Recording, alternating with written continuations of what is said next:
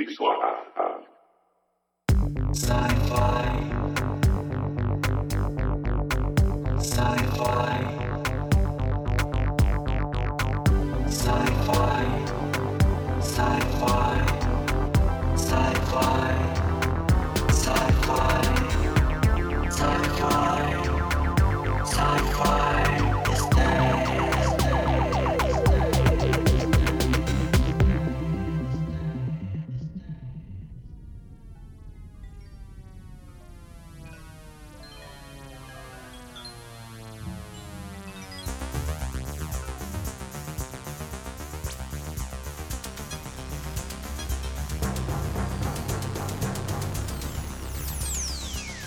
항상 시대를 앞서가는 선견을 선보이는 물리학자 겸 미래학자 미치오 카쿠는 이렇게 이야기했습니다.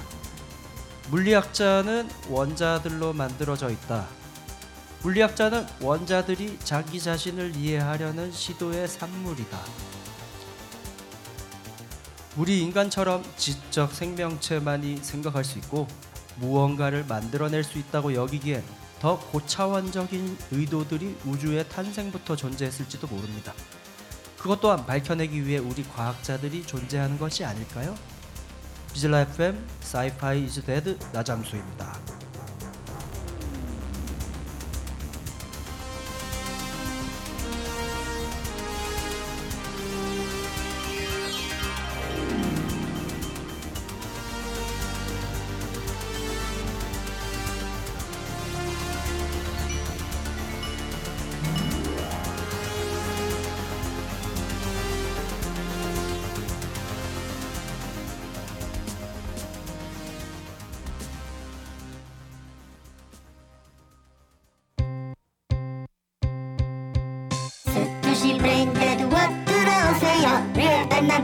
프랜차이즈 워 들어오세요 패션 피플 파티 피플 워 들어오세요 워 들어오세요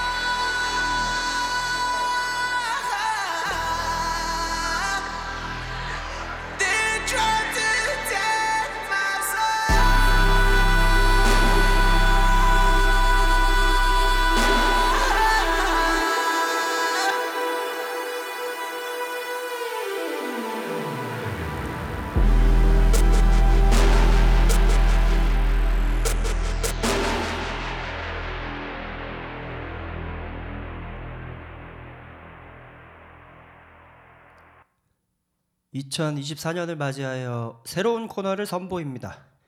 만약에 어떤 기술이 가능하다면 아주 사소한 우리 시대의 기술 발전으로 인해 야기되는 미래상을 예측해보는 시간이죠. 수많은 공상과학 소설, 영화, 게임 등이 이러한 간단한 몇 가지의 가정으로부터 복잡하게 전개되는 형태의 구조를 가지고 있습니다. 저 또한 언젠가 저만의 공상과학 세계관을 구축하기 위해서는 간단한 기술 발전으로부터 출발하는 시대의 변화를 지속적으로 더 연구해야겠죠. 넷플릭스 시대에 접어들면서 겉핥기식 클리셰 범벅의 SF가 난무하는 이 시대에 조금 더 치밀하고 튼튼하게 연결된 세계관을 보고 싶고 직접 만들어 보고 싶습니다. 오늘 가정해 볼 것은 인공지능 기술의 급격한 발전이 야기할 미래상입니다. 2020년대의 화두는 역시 생성형 인공지능 기술이죠. 처리 속도와 용량에 있어서 드디어 기계 학습을 받쳐줄 수 있는 환경이 되었고 그 중에 이미지 생성 인공지능들은 창작과 관련된 무수한 논란들을 만들어내고 있습니다. 현재는 생성된 각 이미지를 모핑으로 연결하는 영상들이 좀 나와 있는데요. 뭐 여러 가지 뮤지션들이 이미 인공지능이 생성한 이미지들로 연결된 영상으로 뮤직비디오를 만드는 등 어, 이미 활용이 어, 활발하게 되고 있습니다. 현재는 시간축이 없는 정지된 이미지를 뽑아내는 기술에 초점이 많이 맞추어져 있지만 시간이 지나면 결국 자연스러운 영상도 AI가 생성해낼 수 있게 될 거라고 봅니다. 오늘 상상해 볼 것은 이 영상들조차도 생성형으로 만들어낼 수 있는 기술이 완성된 미래입니다. 이미 유튜브라고 하는 거대한 영상물의 공간이 존재하고 있고 기계 학습을 통해 영상의 시퀀스를 시간 단위별로 차원화해서 행렬로 만들 수 있다면 영상 제작의 개념이 지금과 많이 달라질 것 같습니다. 음, 지금도 영상 footage를 생성해낼 수 있는 기술들은 꾸준히 소개되고 있을 정도니까 만족할 만한 quality의 footage가 생성될 날이 얼마 남지 않았을 것으로 생각돼요. 2차원 이미지 생성만으로는 시퀀스를 일관성 있게 가져가는 것은 어렵습니다.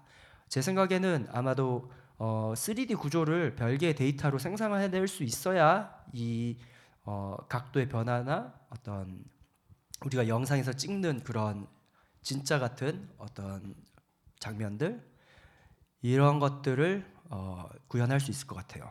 공간 감각이 발달한 인간이 어떤 방식으로 공간 구조를 인지하는지를 밝혀내는 것이 핵심 기술로 될 핵심 기술이 될 것으로 보이는데요. 일단 내러티브적으로 완벽한 3D 애니메이션을 창조해내기는 쉽지 않겠지만 영상물에서 흔히 사용되는 편집 감각이나 미장센들은 아주 그럴싸하게 만들어낼 수 있을 것입니다. 추상적인 영상물은 지금 기술로도 충분히 가능하니까요.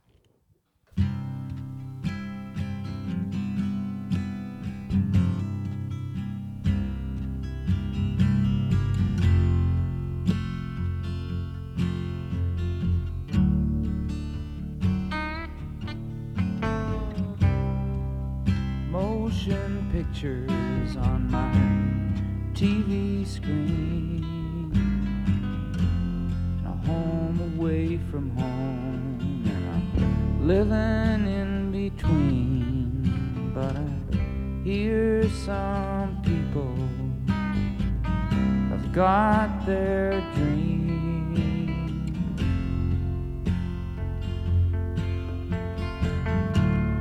I got mine. I hear the mountains are doing fine. Morning glory is on the vine, and the dew is falling. The ducks are calling.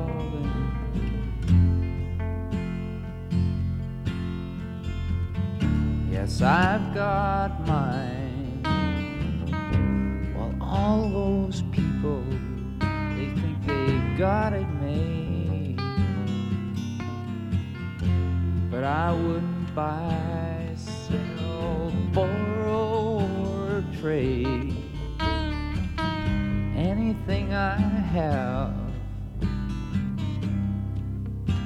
to be like one of them.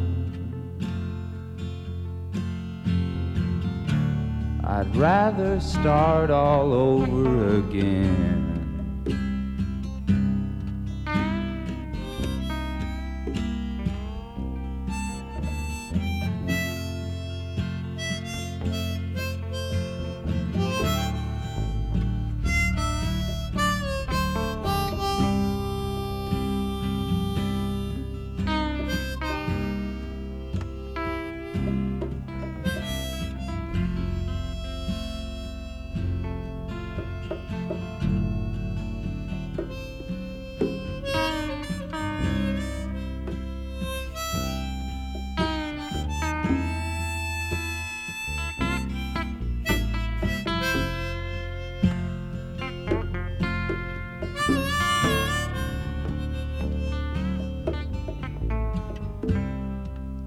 All those headlines, they just bore me now. I'm deep inside myself, but I'll get out somehow. And I'll stand before you, and I'll bring a smile.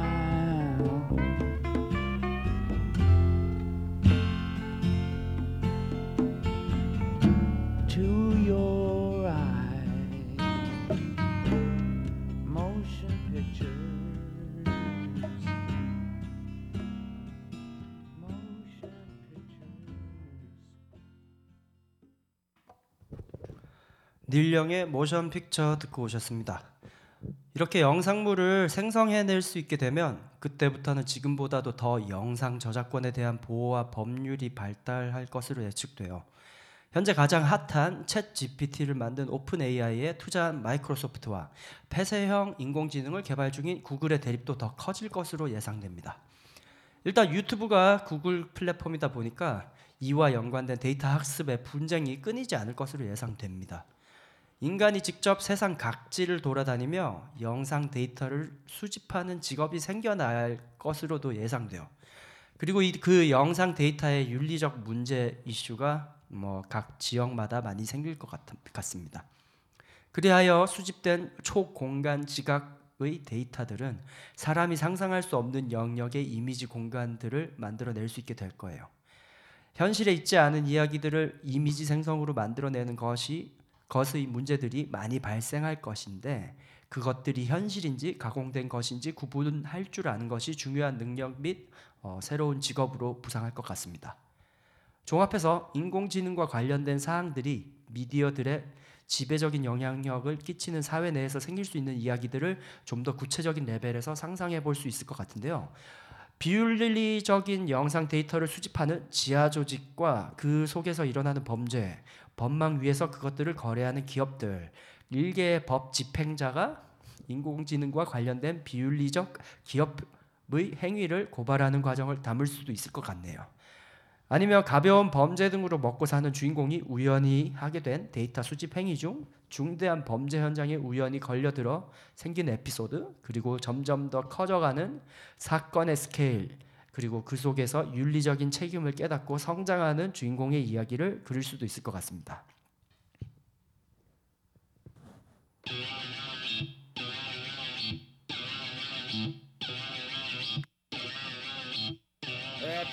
Yeah.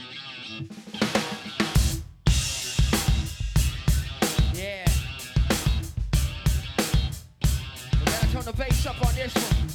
Check it. Since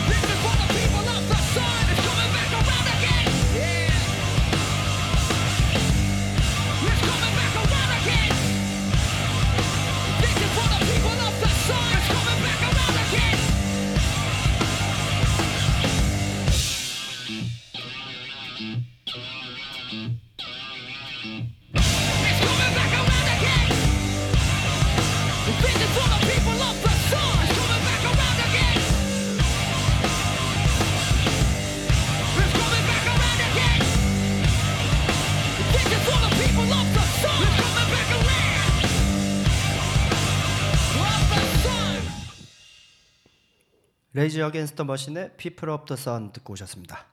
이 노래의 내용이 이제 거대한 제국 제국 미국 미국 때문에 협정 체결된 나프타 협정에 반기를 든 멕시코의 무장 세력의 이야기를 담고 있다고 제가 알고 있거든요.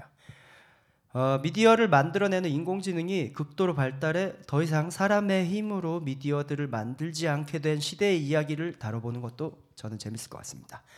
인공지능과 다른 인간만이 만들 수 있는 특별함에 대한 그리움과 같이 클리셰적인 휴머니즘으로 이야기를 풀어낼 수도 있을 것 같고요.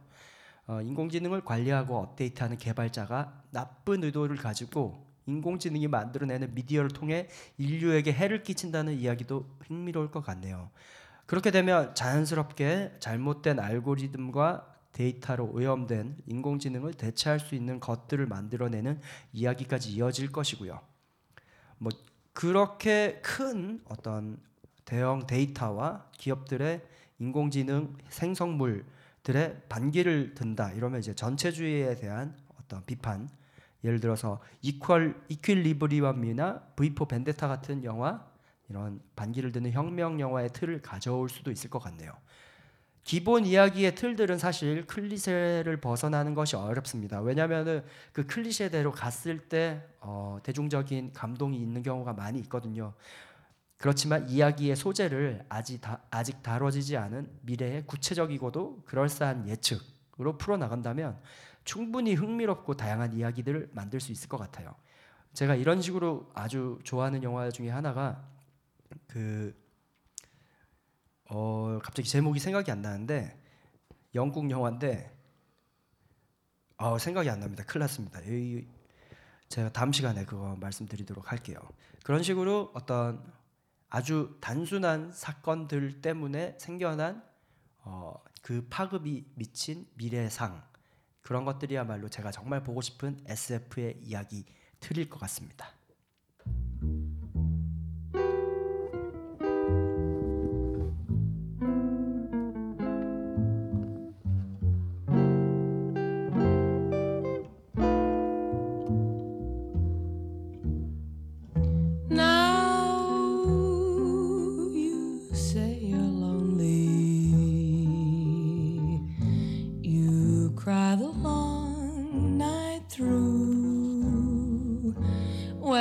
You can cry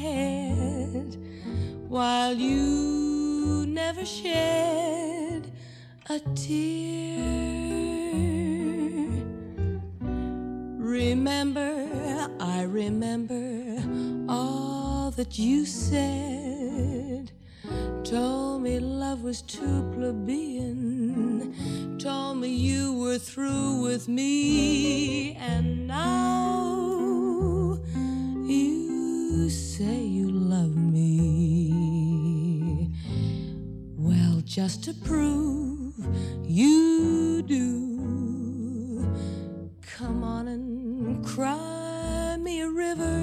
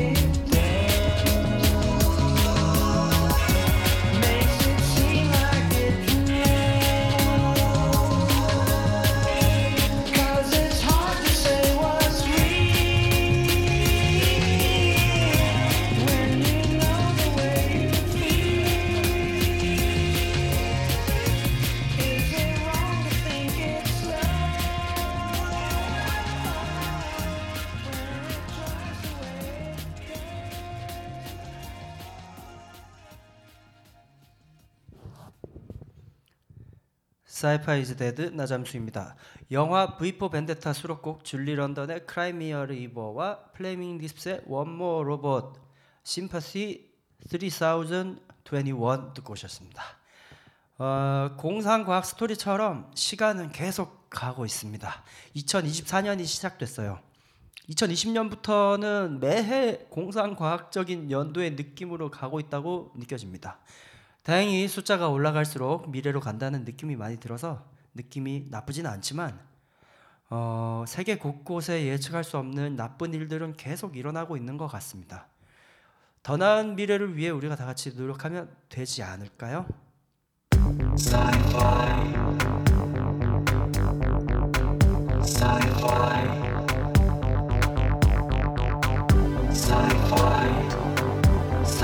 그들이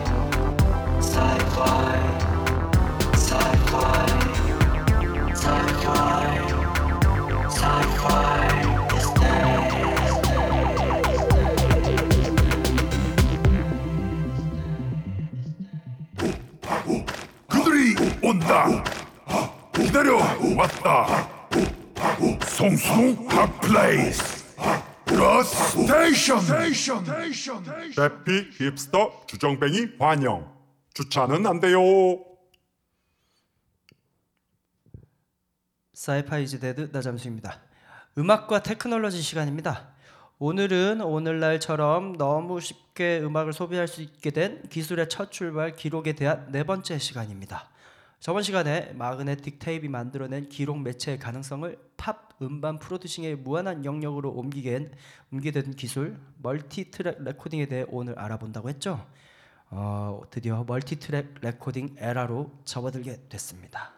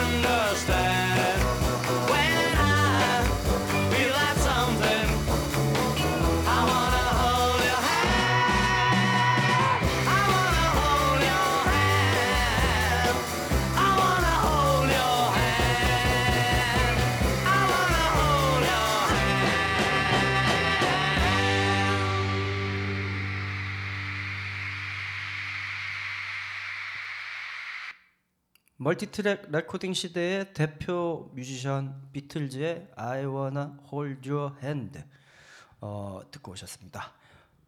마그네틱 테이프의 등장은 음악 제작에 있어서 여러 가지 파격적 진전을 가능케 했습니다. 몇 번이고 같은 연주를 더 씌울 수 있는 overdubbing과 손쉬운 편집의 가능성을 보여줬죠. 즉 테이프 레코딩이라고 하는 것은 음악을 매체에 담는 과정을 실시간이 아니라 미리 만들 수 있게 하였고 이는 라이브 연주를 옮겨 놓은 것에 불과했던 음반에 producing이라고 하는 어, 섬세한 제작 과정이 가능하게 만든 기술이었죠. 수많은 음악적, 음향적 아이디어들을 실현시킬 수 있는 새로운 환경이 조성되자 각종 기술들이 테이프 레코딩을 통해 실현됐습니다. 그 중에서 처음으로 실현된 테이프 레코딩의 응용 기술은 사실 stereophonic 기술인데요. 음, 인간은 귀가 두 개라 각 귀로 들어오는 소리들의 시간차와 확산 정도를 통해 이 자기가 듣고 있는 공간의 크- 형태와 크기, 거리 등을 감각으로 유추할 수 있습니다. stereophonic이라는 개념은 기록 매체가 활성화가 되기 전부터 이미 연구되고 있었죠. 전화 기술이 발명되자마자 선구자들은 이미 오케스트라의 스테레오 집음을 통해 그러니까 집음이라는 건 레코딩을 통해 어, 멀리 떨어진 곳에 입- 입체적으로 만들어진 음향 사운드를 보내는 기술들을 선보였었습니다.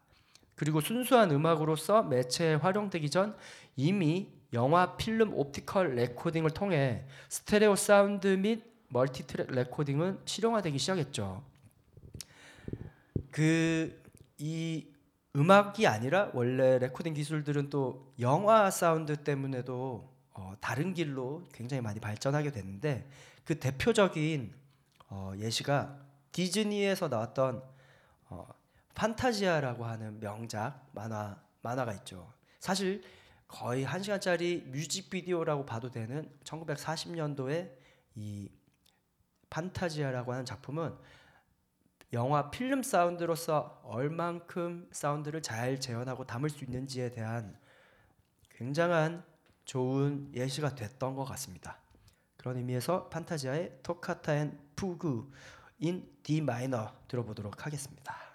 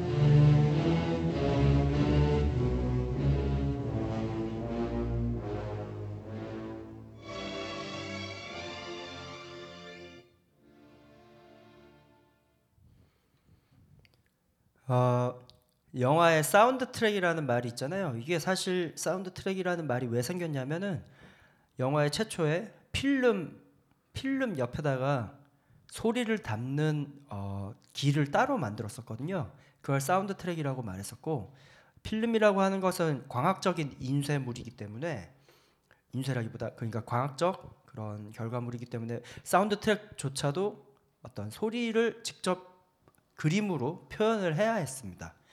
그렇게 원래는 어, 직접 그려넣는 것으로 소리를 효과음 같은 것들을 만들곤 했었는데 점점 발달을 하면서 파형 자체를 그 어, 필름에 인쇄를 할 수 있는 인화를 할 수 있는 기술들이 개발되기 시작했고 그걸 옵티컬 레코딩이라고 했어요.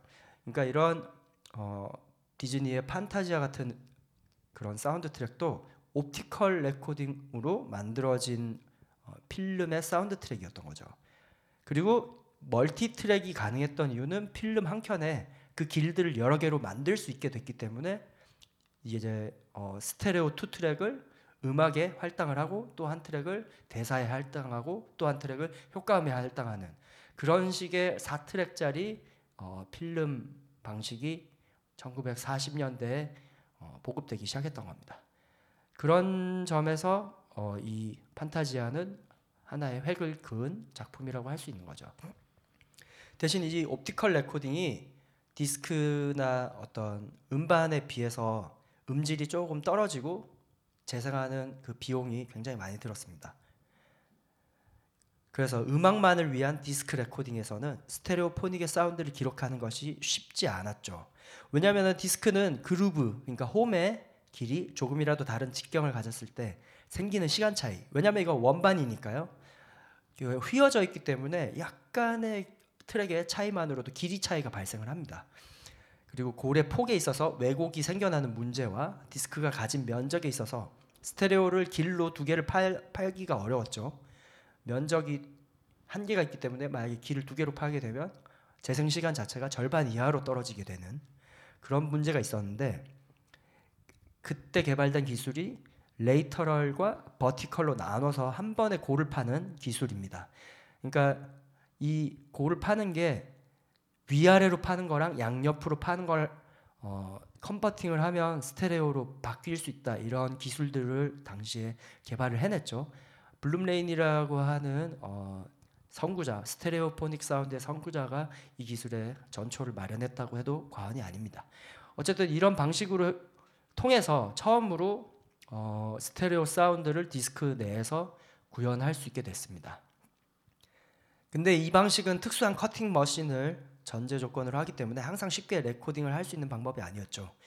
당연히 사람들은 magnetic recording 기술이 실용화되면서 어, 드디어 손쉽게 두 개의 길을 따로 녹음을 할 수 있는 방법을 찾게 된 것입니다. 그래서 마, magnetic tape recording의 첫 번째 multitrack recording으로서의 진화는 stereophonic이라고 할 수 있게 됐습니다. multitrack의 레코딩의 응용과 새로운 기술들은 아, 유명한 기타리스트 레스폴에 의해 대다수 발전됐죠. 그는 50년대 초에 이미 초창기 자기 테이프 레코딩에서 영감을 얻어서 여러 가지 응용 기술들을 내놓았고 multitrack recording machine이 개발되자마자 암펙스사에 주문해서 customize된 8 트랙짜리 레코더를 사용할 수 있게 됐습니다. 옥토퍼스라고 불리는 기계였는데요. 그때 당시 아내였던 메리포드와 메리포드와 같이 만들었던 음반에 최초로 각 파츠를 따로따로 레코딩할 수 있게 된 어, 그런 음반을 만들 수 있었습니다. 게다가 한 번에 각기 마이크로폰으로 동시 녹음한 게 아닌 동기화되지 않은 다른 시간대의 새로운 악기들을 추가 녹음하는 방식까지 시도하게 됐죠.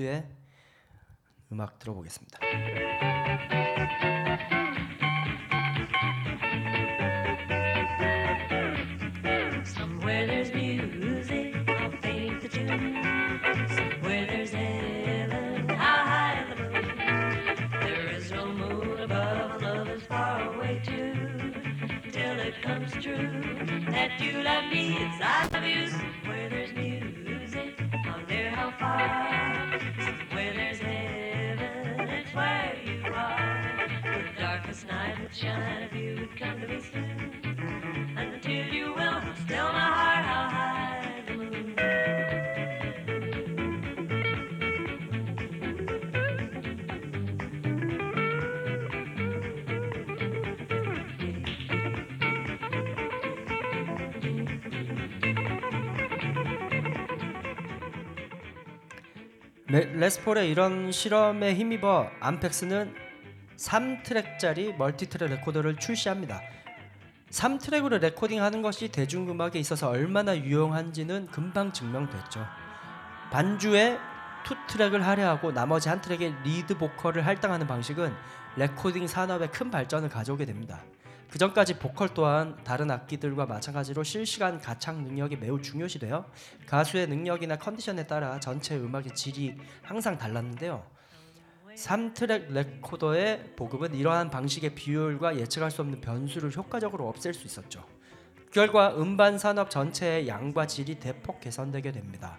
여기서 전설적인 대중음악 음반의 여명을 열었던 초창기 명 뮤지션과 명곡을 탄생시킨 제작 기법들이 탄생하게 되죠. 그 중심에는 필 스펙터라는 인물이 있었고요. 그 그와 함께했던 골드스타 스튜디오의 The Wrecking Crew에 의해 multitrack 레코더를 이용한 Wall of Sound, 그러니까 소리의 벽 기법이 음반 제작에 있어서 크나큰 변혁을 만들게 되죠. 간단하게 소리의 벽에 대해 설명하면 악기 하나하나가 특정되지 않게 서로 다른 음색의 악기나 목소리들을 중첩에 중첩을 반복해서 거대한 앙상블을 만들어내는 기법인데요.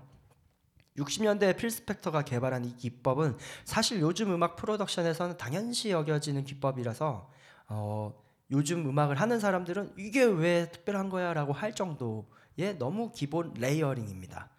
필 스펙터의 Wall of Sound의 영향력은 이, 이후에 비치보이스 Pet Sounds 앨범에도 크나큰 영향을 끼쳤고 펫사운드 앨범은 대중음악 역사에서 가장 영향력이 컸던 앨범 중의 하나로 여겨지고 있습니다.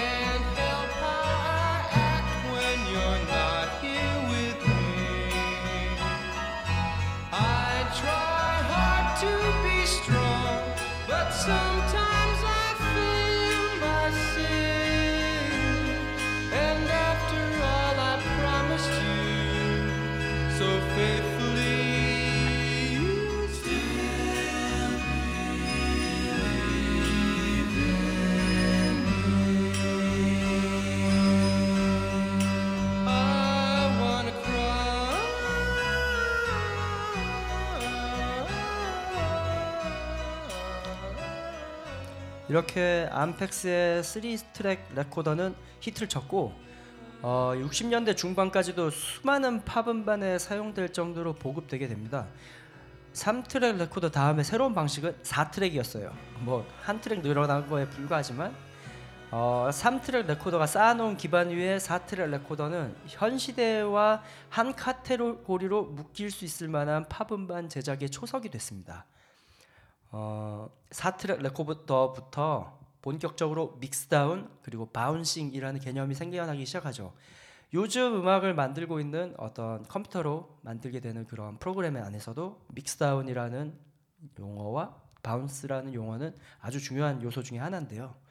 레코딩된 사운드들을 하나씩 더해서 two track으로 녹음하는 과정을 반복하는 것입니다. 심혈을 기울인 베이스 사운드가 드디어 마음에 들었다. 그러면 이미 녹음된 어, 드럼 트랙 위에 베이스를 얹혀 다시 한번 two track에 레코딩해서 합치는 과정. 그게 이제 mixdown 과정이죠. 그리고 이런 식으로 녹음된 최초의 유명한 음반이 바로 비틀즈의 Sgt. Pepper's Lonely Hearts Club Band 앨범입니다.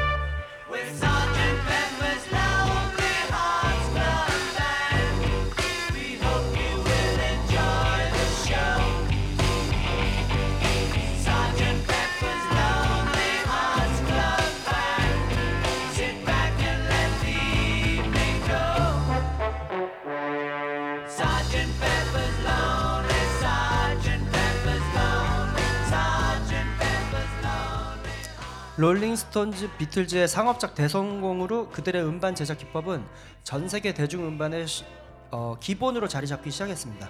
수많은 음반 제작 기법과 용어들이 그들의 작업부터 유래한 거죠.